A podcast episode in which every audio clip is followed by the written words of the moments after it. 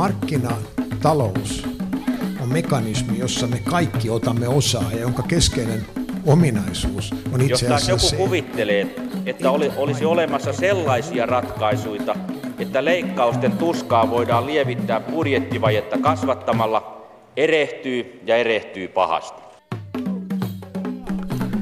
Torstai on toivoa täynnä, varsinkin kun on huhtikuun 26. päivä. Onnea kaikille päivän sankareille.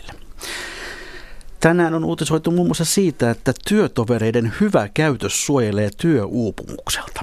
Ollaan siis ihmisiksi niin toreilla kuin toimistoissa. Mutta sitten päivän teemaan.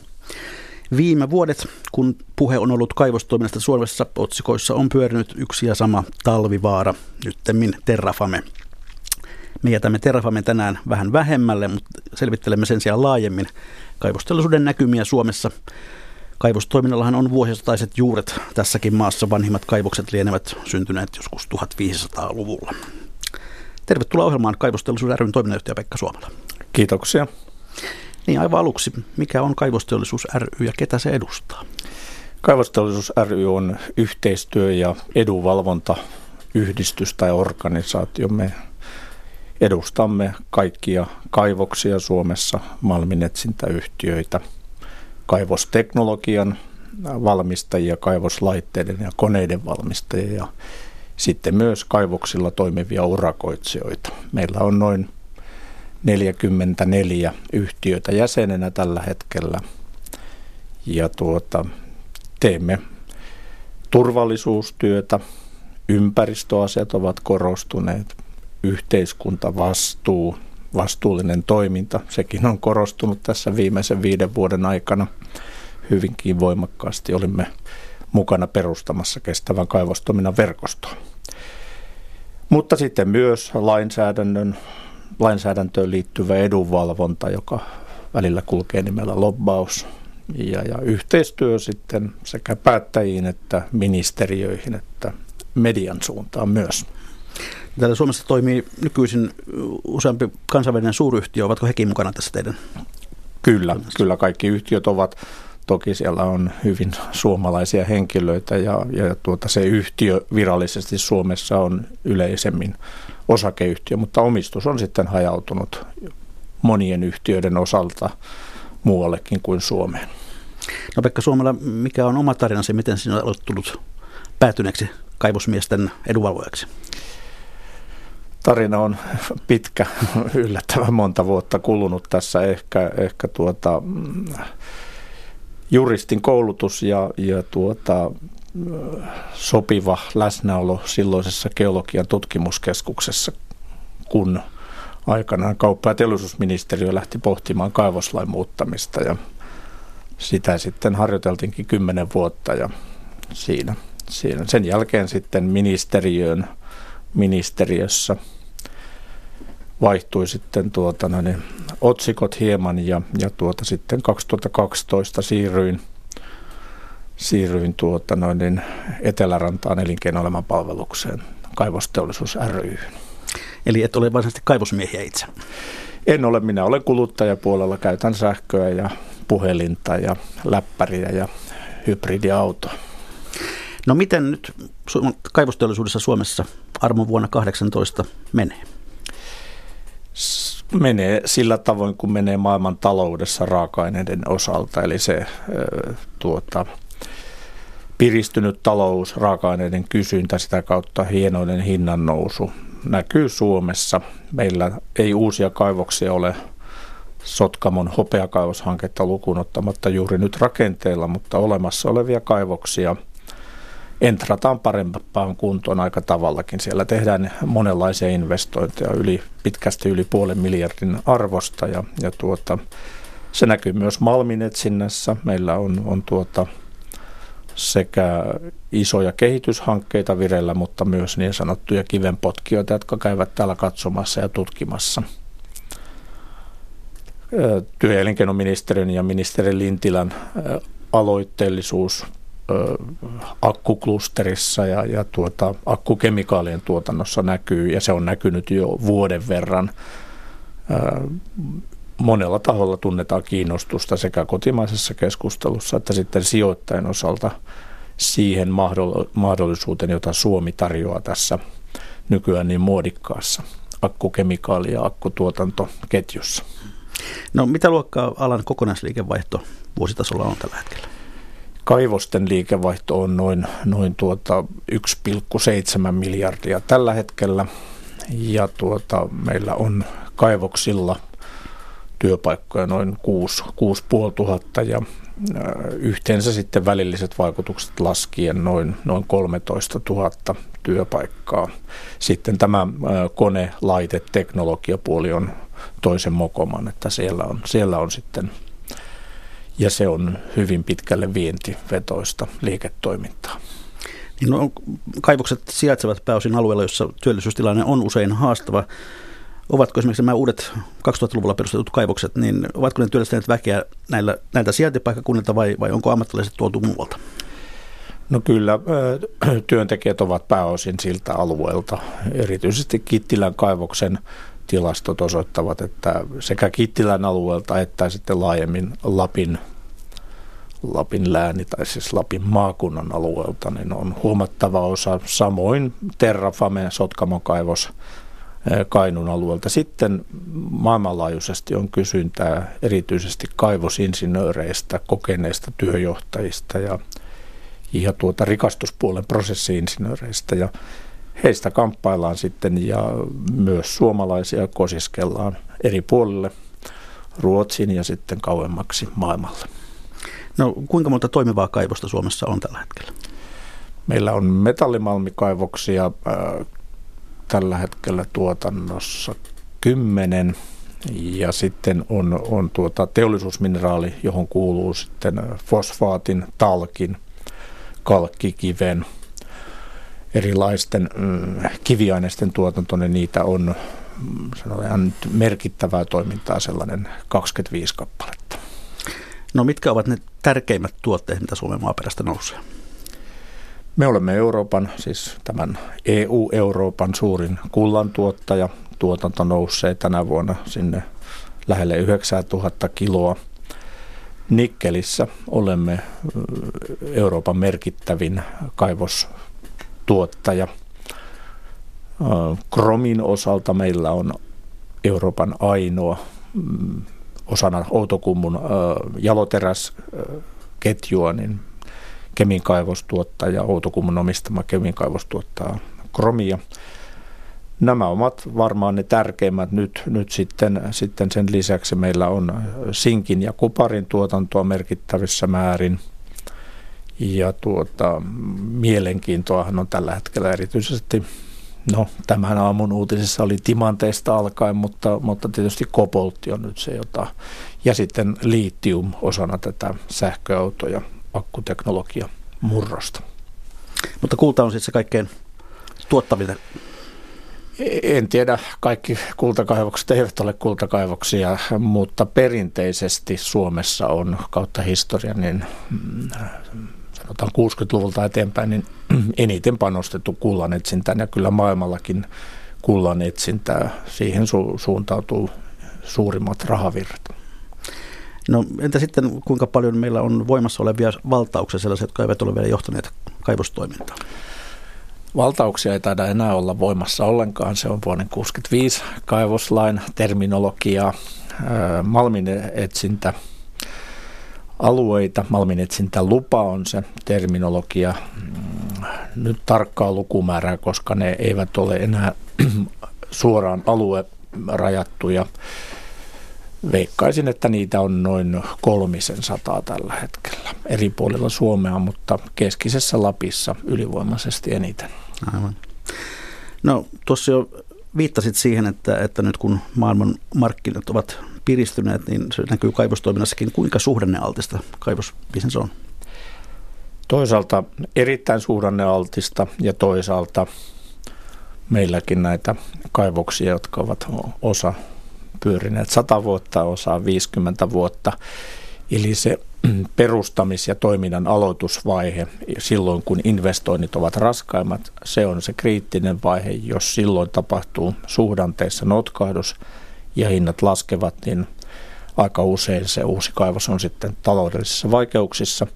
Ja toisinpäin, kun tuotanto on saatu vakiinnutettua kassavirta kuntoon ja, ja pystytään sitten velkoja tai velat on pystytty maksamaan, niin sen jälkeen kyllä kestetään sitten vähän heikompiakin tilanteita. Ja meillä kaivokset ovat koko lailla hyvin pysyneet toiminnassa. Muualla maailmassa on huomattavasti yleisempää, että silloin kun suhdannemittari menee tuota noin niin huonompaan suuntaan, niin, niin tuota, laitetaan kaivostoiminta jäähylle, eli, eli tuota, niin sanottu care and maintenance, eli vähimmäismiehityksellä ajetaan sen suhdannen notkelman yli ja jatketaan sitten toimintaa. Toki meilläkin sitä nyt näkyy tässä erään, erään paikoin. No jos, jos maailmanmarkkinoista puhutaan, niin, niin mitkä tekijät vaikuttavat eniten siihen, millaiseksi raaka-aineiden hinnat muodostuvat? No kyllä se on maailmantalouden kasvu ja maailmantalouden kasvu pitkästi on yhtä kuin Kiinan kasvu.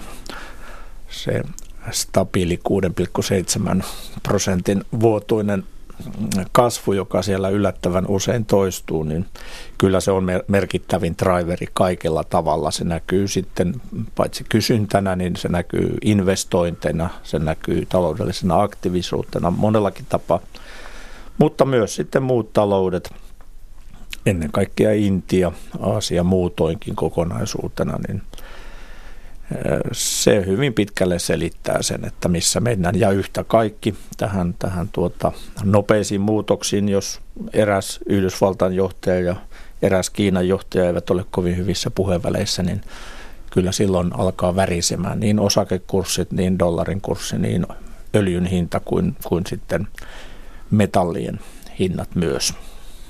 Kuten tuossa jo sanoitkin, niin kaivoksen perustaminen, se, se vaatii paljon panostusta ja pääomaa.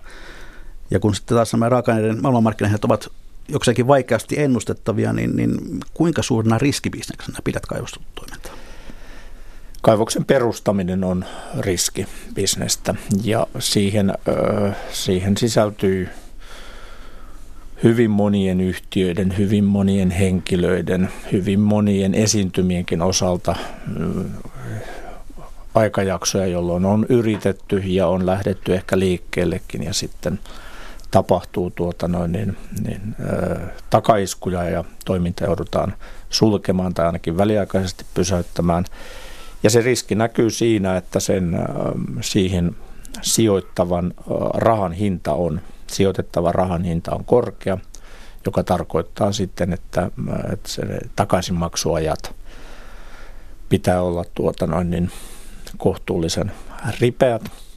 Toinen asia on sitten, että silloin kun taloudessa menee ja kaivos, kaivosten osaltakin on, on tuota, suhdanne hyvä, niin silloin kaikki ovat liikkeellä. Siinä toistuu tämä perinteinen ilmiö, joka meillä Suomessakin nähdään. Kaikki lähtevät silloin ja se tarkoittaa, että riskit kasvavat. Sitten on, on tuota, toimitusajat pitenee, rakentamiskustannukset nousevat ja, ja, ja sitten osaava, osaavaa henkilöstöä on ehkä hivenen hankalampi saada ja pitää, pitää niin kuin sen kaivoksen palveluksessa. Aivan. Tässä on siis äänessä Kaivosteollisuus ryn toiminnanjohtaja Pekka Suomala. Puhumme tänään suomalaisesta kaivostoiminnasta ja vaikka tuossa alussa lupasikin, että kovin paljon ei siihen talvivaaraan mennä, niin, niin muutama sana siitä varmaan on pakko, pakko vaihtaa.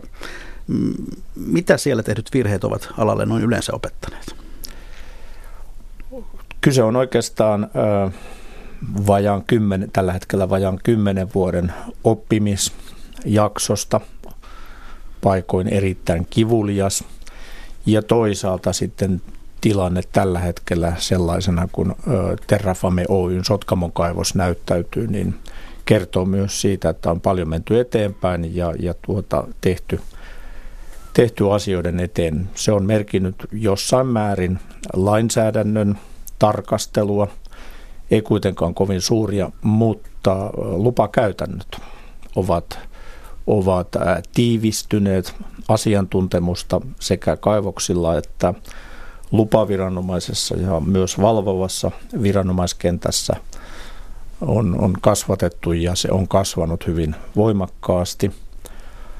Me olemme panostaneet ennen kaikkea kaivosten ympäristöturvallisuuteen, rikastushiekka-altaat, jotka ovat se meidän, meidän iso osa toimintaamme, niiden tutkimukseen, niiden kehittämiseen, eri vaihtoehtojen etsimisen, ne ovat tulleet tässä viimeisen viiden, kuuden vuoden aikana hyvin voimakkaasti. Ja sitten kun peiliin katsotaan ja myös kaivokset ovat katsoneet peiliin, niin sitten on mietitty, että mitä on tehty väärin ja mitä pitäisi tehdä paremmin. Ja osana tällaista yhteiskuntavastuu sekä valtakunnan tasolla että sitten kaivosten tasolla, niin ollaan lähdetty voimakkaasti kehittämään. Me olemme olleet mukana perustamassa kestävän kaivostoiminnan verkostoa, jossa joka on riskienhallintajärjestelmä, mutta se on myös tavallaan sellainen standardi, jonka avulla sitten pyritään nostamaan kaivosten tekemisen tasoa. Ja he myös raportoivat sen, sen yhteiskuntavastuuraportin kautta suomen kielellä jokainen kaivos aina vuosittain. Se on minusta semmoista merkittävää, merkittävää kehitystä, jolla pyritään paitsi täyttämään lainsäädännön ja lupakäytännön vaatimukset, niin sitten viemään hankkeita eteenpäin ja sitä osaamista ja myös kertomaan sitten naapureille, työntekijöille, kunnalle ja kaikille sidosryhmille, että mistä on kysymys ja miten asioita pyritään huomenna hoitamaan paremmin kuin tänään. No minkälaista keskustelua alan sisällä Talvivaarasta on käyty? Ei oikeastaan kovin paljon ja toisaalta, toisaalta sitten moniakin asioita. Se kokonaisuus on aika vaikeasti hallittavissa. Se on, on monitahoinen, monivuotinen jatkokertomus, joka on sitten, sitten tuota, mm, vaatii hyvin paljon paneutumista, että aina tietää missä siinä ollaan menossa – lähinnä, mikä kaivosteollisuus ryn kautta on tullut, niin olemme korostaneet meidän, meidän yhtiöiden päättäjille, toimitusjohtajille vastuullisuutta, vastuuta, tie, tietää siitä, että mitä ollaan tekemässä ja mitä vaikkapa lupahakemuksiin kirjoitetaan. Ja, ja tätä, mutta kyllä tietysti sitä keskustelua monella tasolla sitä on käyty, koska se on ollut – monille kaivokset näyttäytyvät edelleenkin siinä muodossa. Nykyinen Terrafame ja heidän Sotkamon kaivos on koko lailla, koko lailla toinen toimintamaailma. No miten arvioit sitä, mitä Talvivaara teki koko kaivosteollisuudelle maidelle Suomessa? No tietysti ensimmäinen vastaus tuli, että, että me joudumme kärsimään siitä, mutta sitten kun sitä tarkemmin mietitään, niin, niin se on ollut ja kun se suhteutetaan maailman mittakaavassa, että se ei ehkä nyt sitten ihan maailmanluokan katastrofi kuitenkaan ollut, niin, niin se on ollut myös positiivisesti ajatellen niin sellainen kehittämis, kehittämis tuota, tekijä meille, joka on, on pakottanut kehittämään, muuttamaan, tekemään paremmin ja, ja, ja myös olemaan paremmin tietoisia siitä, mitä tehdään. Onko kenties niin myös, myös, että kaivosten pyörittäjien asenteet esimerkiksi ympäristökysymyksiä kohtaan ovat kenties vähän parantuneet tästä tämän prosessin myötä? No kyllä asenteet minusta ovat olleet aina, aina tuota, kohdallaan, mutta se tärkeysjärjestys, et voi pelkästään miettiä sen tuotantomäärää, tuotannon tehokkuutta – ei edes pelkästään energiatehokkuutta, vaan sinulla pitää olla siinä paletissa kaikki osatekijät kohdallaan, turvallisuusasiat, ympäristö, turvallisuus mukaan lukien, niin kyllä ne ovat korostuneet ja ne ovat siinä investointien laskennassa nyt saaneet ainakin paremman aseman. Niihin pitää löytyä rahaa, niihin pitää löytyä ammattilaisia ja tekijöitä. No, tämä tällainen 2000-luvun ilmiö Suomessa on ollut se, että nimenomaan kansainväliset kaivosjättiläiset ovat perustaneet kaivoksia Suomeen. Mistä tässä ilmiössä on kyse? Kysymys on ö, suurista investoinneista, jo, joihin ö, perinteisen näkökannan mukaan Suomesta ei ole löytynyt rahaa. Toisaalta meidän pitää muistaa, että Outokumun kemikaivos on yhtä suomalainen kuin koko Outokumpu-konserni – Terrafame nyt sitten monen, monen tuota, vuoden jälkeen, niin Terrafame on kuitenkin äh, reilulla 70 prosentilla äh, suomalainen.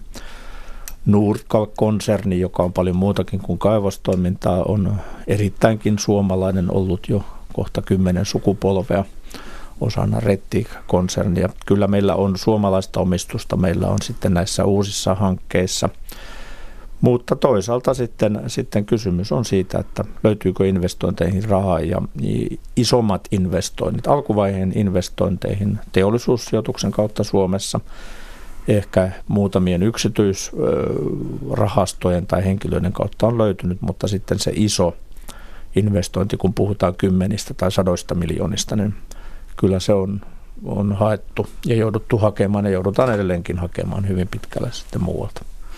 Tuolla pitkällä tähtäimellä, niin olemmeko me suomalaiset hieman yksinkertaisia, kun annamme vierasmaalaisen tulla kaivamaan kultametältä?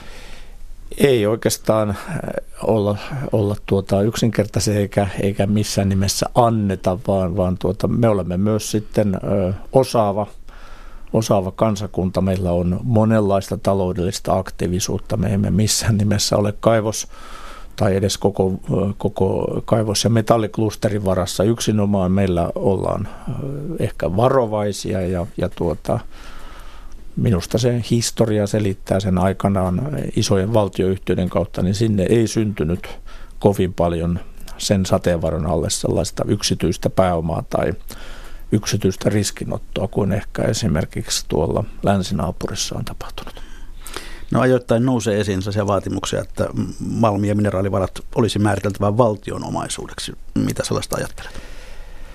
No se oikeastaan on, tarkoittaa silloin kysymystä, kysymystä maksuista, verotuotoista, se, että, että kenen omaisuutta ne on ja miten valtio suhtautuu Ruotsissa. Lähtökohtaisesti noin teoreettisesti kyse on, on kruunun omaisuudesta, johon sitten – Ruotsin viranomaiset antavat, antavat hyödyntämisoikeuden. Lopputulos näissä lupamenettelyissä on eri puolilla maailmaa hyvin samanlainen. Se, joka, joka tuota, sijoittaa, joka käyttää sen 10-20 vuotta siihen ja ottaa riskin, niin hänen pitää, hänellä pitää olla etuoikeus siihen. Se ei ole yksinomainen oikeus, mutta hänellä on etuoikeus lähteä sitä kaivosta perustamaan. Mutta sitten käydään keskustelua siitä, että pitäisikö, pitäisikö maksaa veroja enemmän. Me maksamme tällä hetkellä palkkaveroja hyvinkin paljon, koska meillä henkilökuntamäärä nousee tällä hetkellä. Me maksamme välillisiä veroja, me maksamme kiinteistöveroja ja sitä kautta tuomme sitä aktiivisuutta tämä on sellainen kysymys, joka nousee koko ajan ja meillähän on sitten ominaispiirre, jota ei juuri muualta löydy. Meillä on kaivoslaissa eduskunta tehnyt ratkaisun, että tämä rojaltimaksu menee maanomistajalle. Se on aina hyvä muistaa ja, ja tuota, siitä varmasti keskustellaan nyt vaikkapa matkalla tuleviin eduskuntavaaleihin, milloin ne sitten ovatkin. Pekka Suomella, onko kaivoslakimme sinun nähdäksesi ajan tasalla tällä hetkellä? Kaivoslaki on ajan tasalla, sen normi mekanismina. Vaatii ehkä vielä jonkin verran tuota, käsitteiden tai, tai menettelyjen sujuvoittamista, ei yksinkertaistamista, mutta sujuvoittamista, mutta se ei ole se poliittinen väline, se on, on normi, joka mahdollistaa sen, että, että malmeja voidaan tutkia, etsiä ja, ja sitten, että voidaan jos edellytykset muuten täyttyvät, niin kaivosyhtiö voi saada sen hyödyntämisoikeuden, mutta sitten tämä, tämä tuota, ajantasaisuus liittyy keskusteluun tähän kaivosten hyödyistä ja siinä on paljon muita osatekijöitä sitten matkassa. Aivan. Jos katsomme hieman tarkemmin sitten suomalaisia kaivoksia, niin, niin mitkä ovat ne merkittävimmät noin tuotantonsa puolesta? Aina puhutaan metallikaivoksista tai metallimalmikaivoksista, mutta lähdetään nyt toisinpäin, eli mennään teollisuusmineraalikaivoksista. Kyllä meillä ää, mainitsemani Nordkalk ää, kalkkituotteiden ja ää, muiden teollisuusmineraalien tuottajina on merkittävä Itämeren alueella oleva toimija. He toimivat monessa muussakin maassa Euroopassa kuin Suomessa. Sitten meillä on, on Siilijärven Siljärven kaivos, joka on Jara Suomen, joka tuottaa lannoitteisiin ja, ja muuhun kemian teollisuuteen raaka-ainetta Siilijärvellä toiminut vuodesta 70. Nordkalkin kaivokset osittain reippaat sata vuotta. Sitten meillä on talkkikaivoksia sekä Sotkamossa että, että Pohjois-Karjalassa. Siellä yhtiönä pääasiassa Mondo Minerals, joka on, toiminut myös sitten jo 40 vuotta, vähän ylikin. Meillä on pohjoisessa SMA Minerals, joka, joka tuota, toimittaa prosessiteollisuuden tarpeeseen kalkkituotteita. Nämä on niitä ehkä merkittävimpiä tällä puolella. Ja sitten metallimalmikaivokset taas Kittilän kultakaivos, Sodankylässä Kevitsan monimetallikaivos, Kemin kromikaivos, Sotkamossa Terrafamen monimetallikaivos ja siihen liittyvä metallin tuotanto, koneisto tai, tai tuotantoprosessi. Sitten Pyhäsalmen kaivos keskisellä Pohjanmaalla Pyhä, Pyhäjärven kaupungissa – joka toiminta loppuu malmivarojen ehtymisen myötä nyt parin kolmen vuoden kuluessa, mutta on ollut toiminnassa yli 55 vuotta. Vanha autokumun perillinen. Vanha autokumun perillisiä, niin kuin useat meistä. Sitten meillä on kultakaivoksia Orivedellä, joka on siinä niin kuin Jyväskylän Tampereen puolivälissä suurin piirtein. Ja, ja, ja sitten heillä on Sastamalassa tuotantolaitos.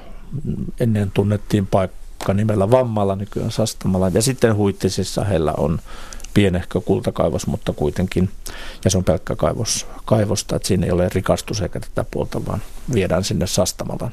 Nämä on ehkä ne meidän merkittävimmät. Sitten meillä on Kylylahdessa tuolla tuota, Polvijärvellä, eli Joensuun, Joensuun pohjoispuolella Puulidenin Kylylahden kaivos, joka tuottaa kuparia, kultaa ja myös sitä kuuluisaa kopolttia. Ja siellä sitten Ilomantsissa on Endomanssin kultakaivos, joka, joka tällä hetkellä miettii sitten toiminnan edellytyksiä, eli pystyvätkö laajentamaan vai, vai mitä tekevät jatkossa. No, tämän vuoden alussa on kerrottu lähes puolen miljardin investoinneista kaivosteollisuudessa. Mistä niissä on kyse? Niissä on kyse perinteisestä eli, eli toiminta-ajan jatkamisesta, jotta Kemin kaivos pystyy jaloteräksen raaka-ainetta tuottamaan. Heidän pitää mennä syvemmälle ja heidän pitää investoida se noin 250 miljoonaa sen kaivoksen ikään kuin uudelleen rakentamiseen sinne syvemmälle. Kittilän kaivos noin 160 miljoonaa euroa investointi. Kyse on siinäkin toiminnan varmistamisesta ja myös mennään syvemmälle siellä, siellä maan alla, jolloin sitten tarvitaan hyvin paljon kaivoksen infrastruktuurin rakentamista. Nämä molemmat menevät maan alle, nämä rakentamiset. Sitten Kevitsan kaivos noin 890 miljoonaa toiminnan laajentaminen heillä, jotta, jotta pystyvät sen mm, tuotannon varmistamaan. Terrafame osana sitä heidän metalliprosessia on ilmoittanut suunnittelevansa akkukemikaalien tuotantoa, eli jatkojalostavat omia tuotteitaan pidemmälle ja siellä taitaa olla nyt YVA-menettely käynnissä. No Malmin etsintä on myöskin kovassa käynnissä. Kuunnellaanpa tähän väliin suomalaisen Malmin etsintäyrityksen toimitusjohtaja Petri Peltosto, joka toimii myös Helsingin yliopiston taloudellisen geologian työelämäprofessorina. Tapasin hänet eilen. Petri Peltonen, työskentelet puolipäiväisesti Helsingin yliopiston taloudellisen geologian työelämäprofessorina. Mitä tällainen taloudellisen geologian työelämäprofessori oikein tekee? No koko tämä työelämäprofessuuri on Helsingin yliopistossa uusi, uusi konsepti. Helsingin yliopistoon kutsuttiin viime syksynä ää, neljä työelämäprofessoria eri tiedekuntiin. Ja työelämäprofessorien rooliin kuuluu ää, edistää akateemisen maailman yliopiston suhteita työelämään ja minun tapauksessani teollisuuteen aika pitkälti. Niin, onko meillä Malmin etsinnän osaavia geologeja riittävästi? No juuri tällä hetkellä on sellainen tilanne, että, että itse asiassa Malmin etsintä osaavista geologeista on, on aika kovakin, kovakin pula. Malmin etsintä mm, liiketoimintana on maailmanlaajuisesti ja Suomessa hyvin, hyvin syklistä ja nyt on aika hyvä korkea suhdanne menossa, joten työntekijöistä on pulaa. Niin toimit myös suomalaisen Malmin yrityksen Aurora Explorationin toimitusjohtajana. Millaisia malmeja teet sitten? Aurora Exploration on tosiaan pieni niin kutsuttu juniori malminetsintäyritys, joka suorittaa malminetsintää ja, ja konsultointia alan, alan yrityksille. Meidän oma malminetsintä keskittyy Pohjois-Suomessa ja Pohjanmaalla kullan ja timanttien etsintään. Niin ilmeisesti useimmat toimijat tällä alalla Suomessakin ovat tuolta muualta maailmasta tänne tulleita. Mitä kaikkea Suomen maaperästä etsitään? Todellakin kaivostoiminta on kansainvälistä ja suurin osa täällä toimivista yrityksistä on, on kansainvälisiä, mutta mikään ei todellakaan estä suomalaisia perustamasta malminetsintä- ja kaivosyrityksiä. Ongelmana on vain ollut, että ei ole oikein tahtonut löytyä pääomia riittävästi ja riskirahoitusta. Mutta ulkomaalaiset yritykset ja niin kuin kotimaisetkin, me muutama kotimainen toimija, niin etsivät pääasiassa kultaa, perusmetalleja, nikkeliä, kuparia ja timantteja. No kuinka tarkkaan Suomen maaperä on jo kaluttu näin malminetsintä mielessä? No voisi sanoa, että ei kovinkaan tarkkaan. Työtä on tehty tietysti paljon kymmeniä, kymmeniä vuosia, mutta toisaalta Suomen kallioperä on hyvin huonosti paljastunut, se on hyvin peitteistä, sen tutkiminen on hankalaa ja monimutkaista ja siitä saatava tieto on sillä tavalla epätäydellistä, että siellä säilyy sellaista tutkimatonta potentiaalia vielä runsaasti. Jos hieman avaat ja kuvaat tuota prosessia, miten malminetsintä tapahtuu, niin, niin mitä maalikolle kertoisit? No malminetsintä tapahtuu erilaisissa vaiheissa.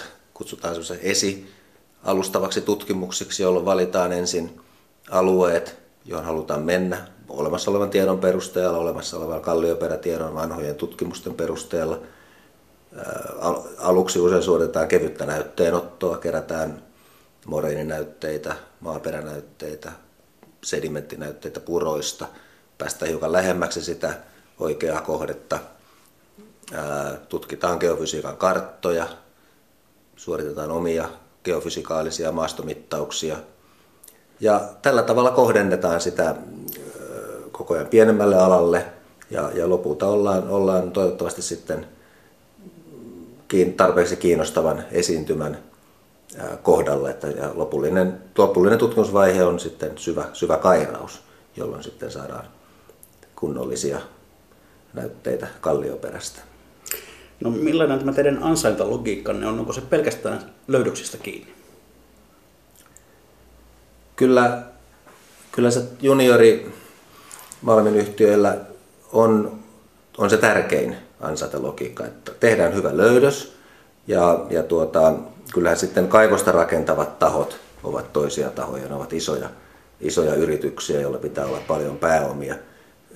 Tämmöiset pienet firmat sitten usein myyvät löydöksiään ja aiheitaan, aiheitaan eteenpäin ja siinä on se ansaintalogiikka. Se on aika selkeästi tämmöinen tulos tai ulos. Jos se ei on, löydy, löydy, niin rahaa ei tule. Se on tulos tai ulos ja tämä on hyvin, hyvin tuota, riskialtista ää, liiketoimintaa.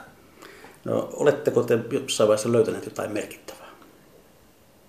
No, Aurora Exploressa on toiminut vasta noin vuoden ja malminetsintä on hyvin pitkäjänteistä toimintaa, että voidaan sanoa, että, että useita vuosia kuluu parhaassakin tapauksessa merkittävään löydökseen.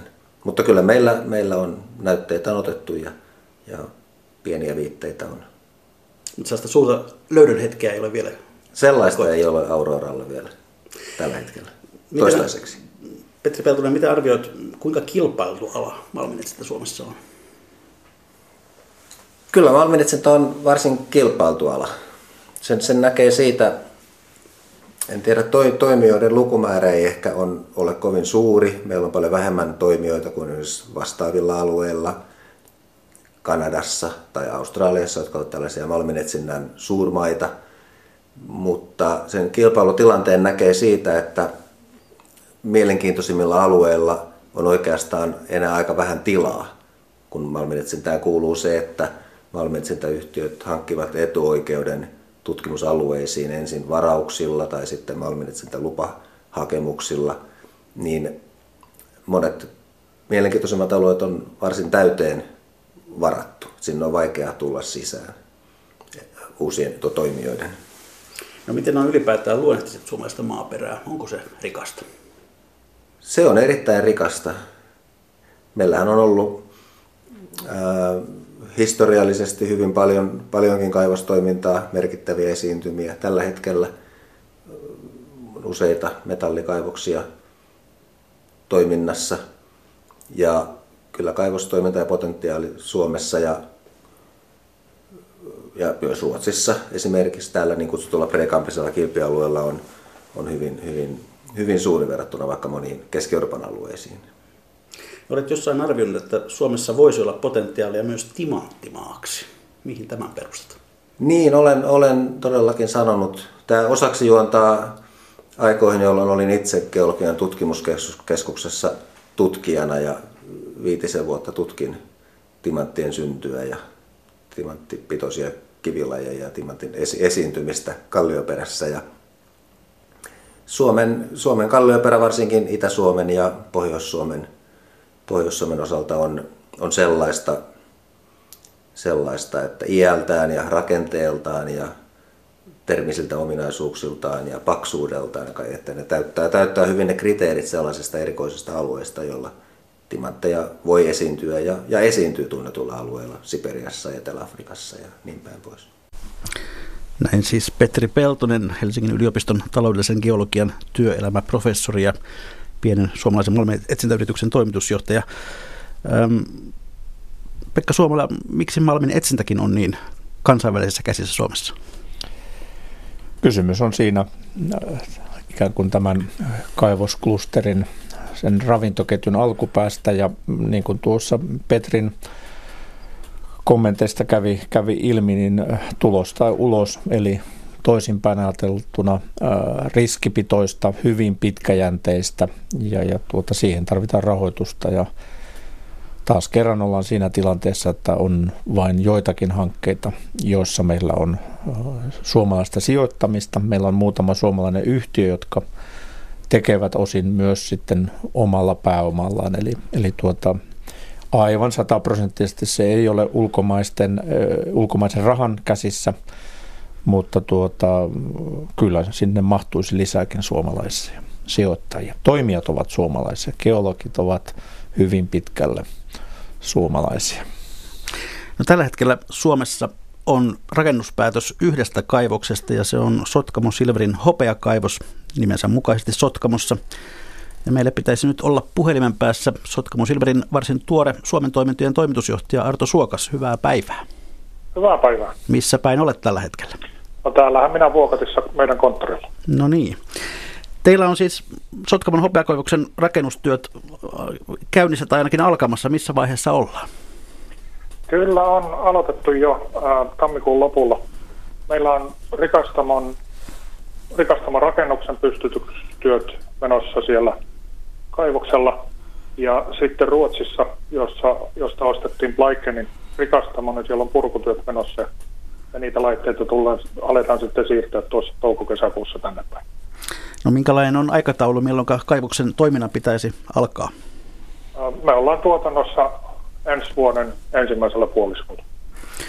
Kuinka pitkä prosessi tässä on takana nyt ennen kuin, ennen kuin sitten ollaan siinä vaiheessa, että, että hopeaa alkaa virta sieltä maailmalle?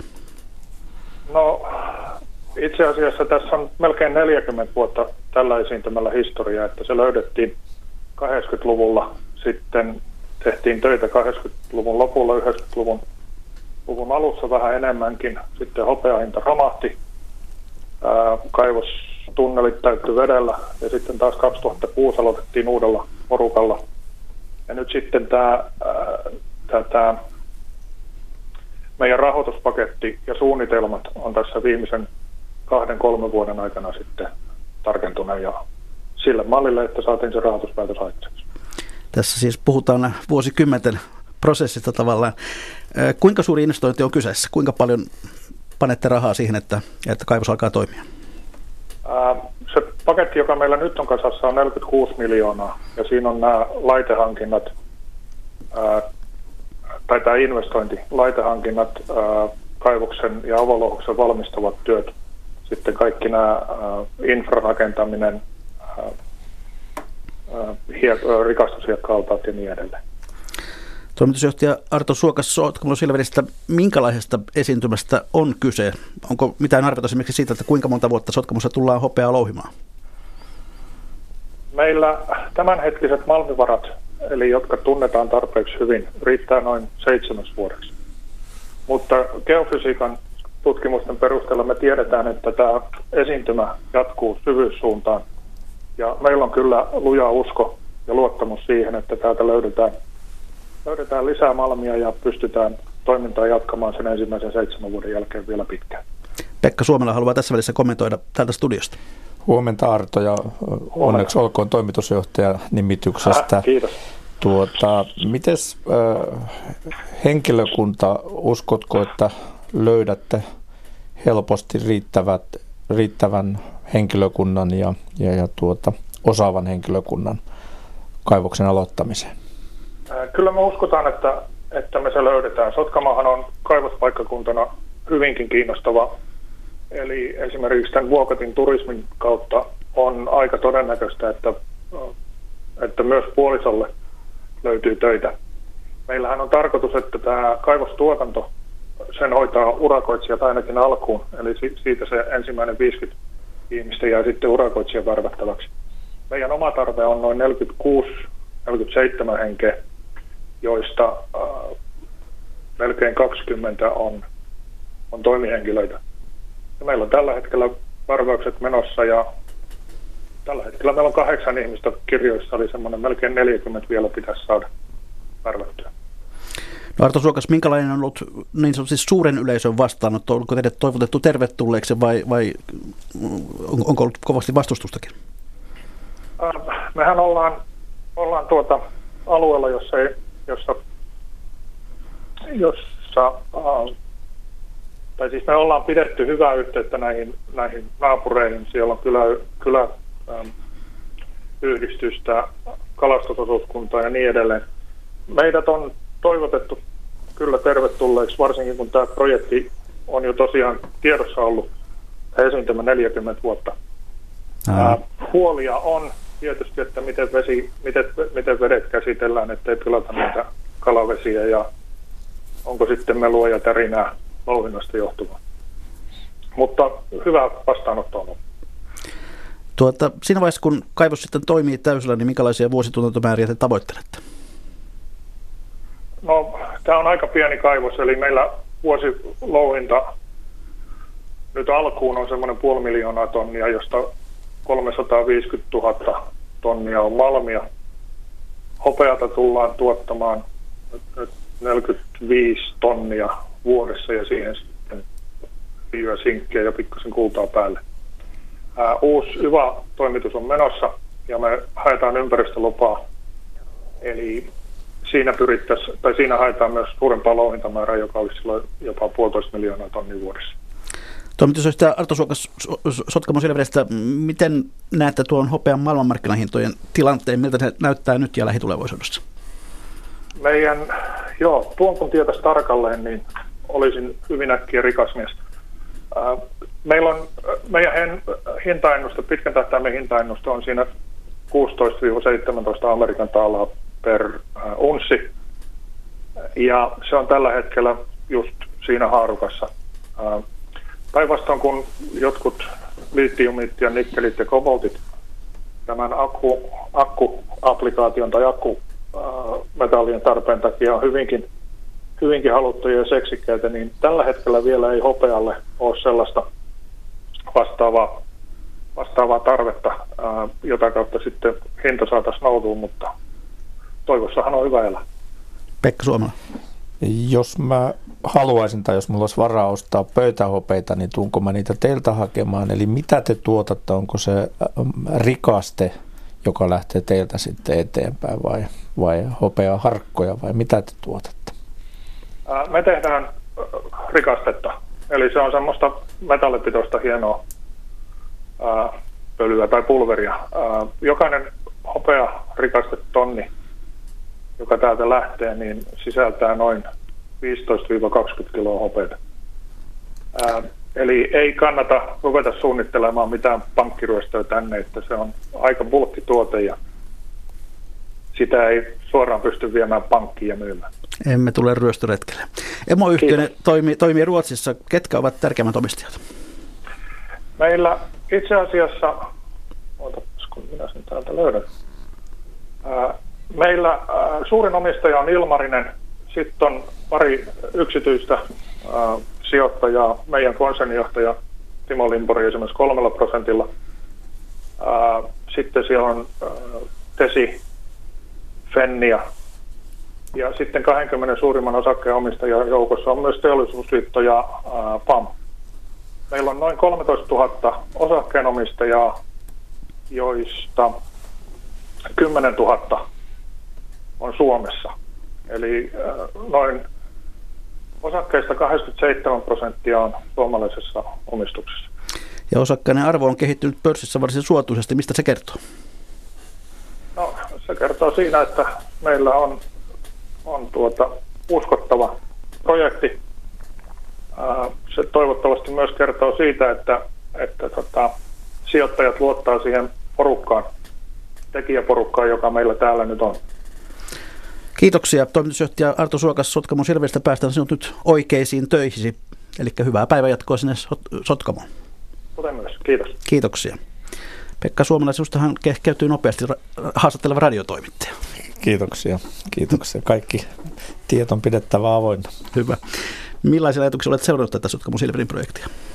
No se on kestänyt pitkään, niin kuin Arto tuossa sanoi, ja, ja tuota, esiintymällä itsellään on pitkä historia ja nyt sitten Sotkamo Silverin ponnistelut ovat myös vieneet muutaman vuoden. Ei ole helppo, helppo tehtävä löytää, löytää tuota, sijoittajia tällaiselle kaivoshankkeelle, mutta se mikä on heillä, heillä tuota merkittävästi erilaista kuin, kuin monessa muussa hankkeessa, niin heillä on myös eläkevakuutusrahaa, joka on – pitkä ja kärsivällinen ja tarkka ja säädelty sijoittaja ja sitten hyvin paljon, paljon tuota suomalaisia osakkeenomistajia.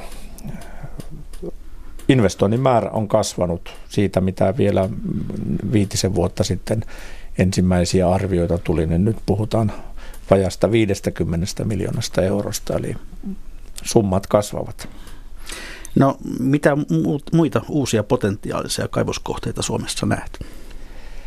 No se, mistä meidät eniten tunnetaan, niin on, on Sodankylässä oleva Anglo-Amerikanin konsernin kuuluva AA Sakatti Oy, joka kehittää siellä monimetallihanketta, joka on varsin suuri maanalainen, hyvinkin syvällä maan alla oleva esiintymä, tai ainakin näin ennakkotiedot kertovat ja he ovat tehneet siellä jo kohta kymmenisen vuotta töitä ja, ja panostukset ovat tällä hetkellä sangen merkittävät, ehkä noin jopa lähelle 10 miljoonaa euroa vuodessa, joka kertoo siitä, että esiintymä on, on hyvin suuri. Ja kun Anglo-Amerikan on yksi maailman suurimmista kaivosyhtiöistä, niin se vetää mukanaan huomiota ja tuo tänne sitten sijoittajia.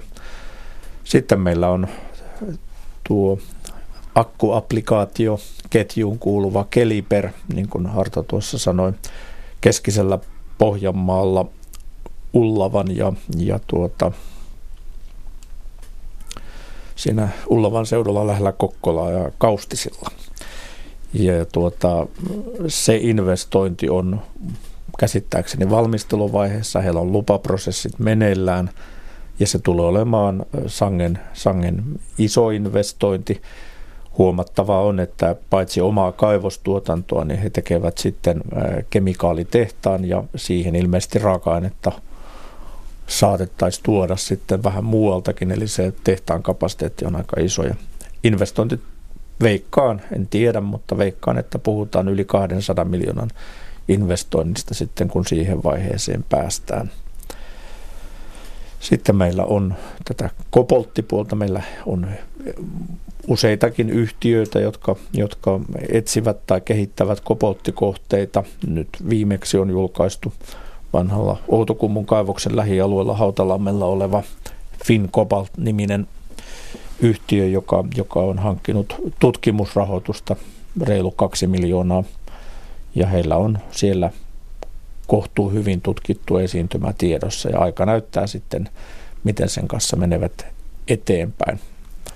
Ja meillä on paljon muita sitten Suhangossa, joka on entistä Rovaniemen maalaiskuntaa, eli nykyään Rovaniemen kaupunki ja Ranuan niillä seutuvilla. Siellä, siellä on tällainen monimetalli kupari pääasiassa palladium kohde, joka, jota on kehitetty 2000-luvun alusta alkaen Outokumpu aikana oli mukana. Siellä on ollut monia yhtiöitä, nyt siinä on uusi sijoittaja ja aika näyttää, mitä tulee tapahtumaan. Kultahankkeita Länsi-Lapissa, Ylitornion seutuvilla Mavson niminen yhtiö tekee siellä, siellä tutkimustyötä.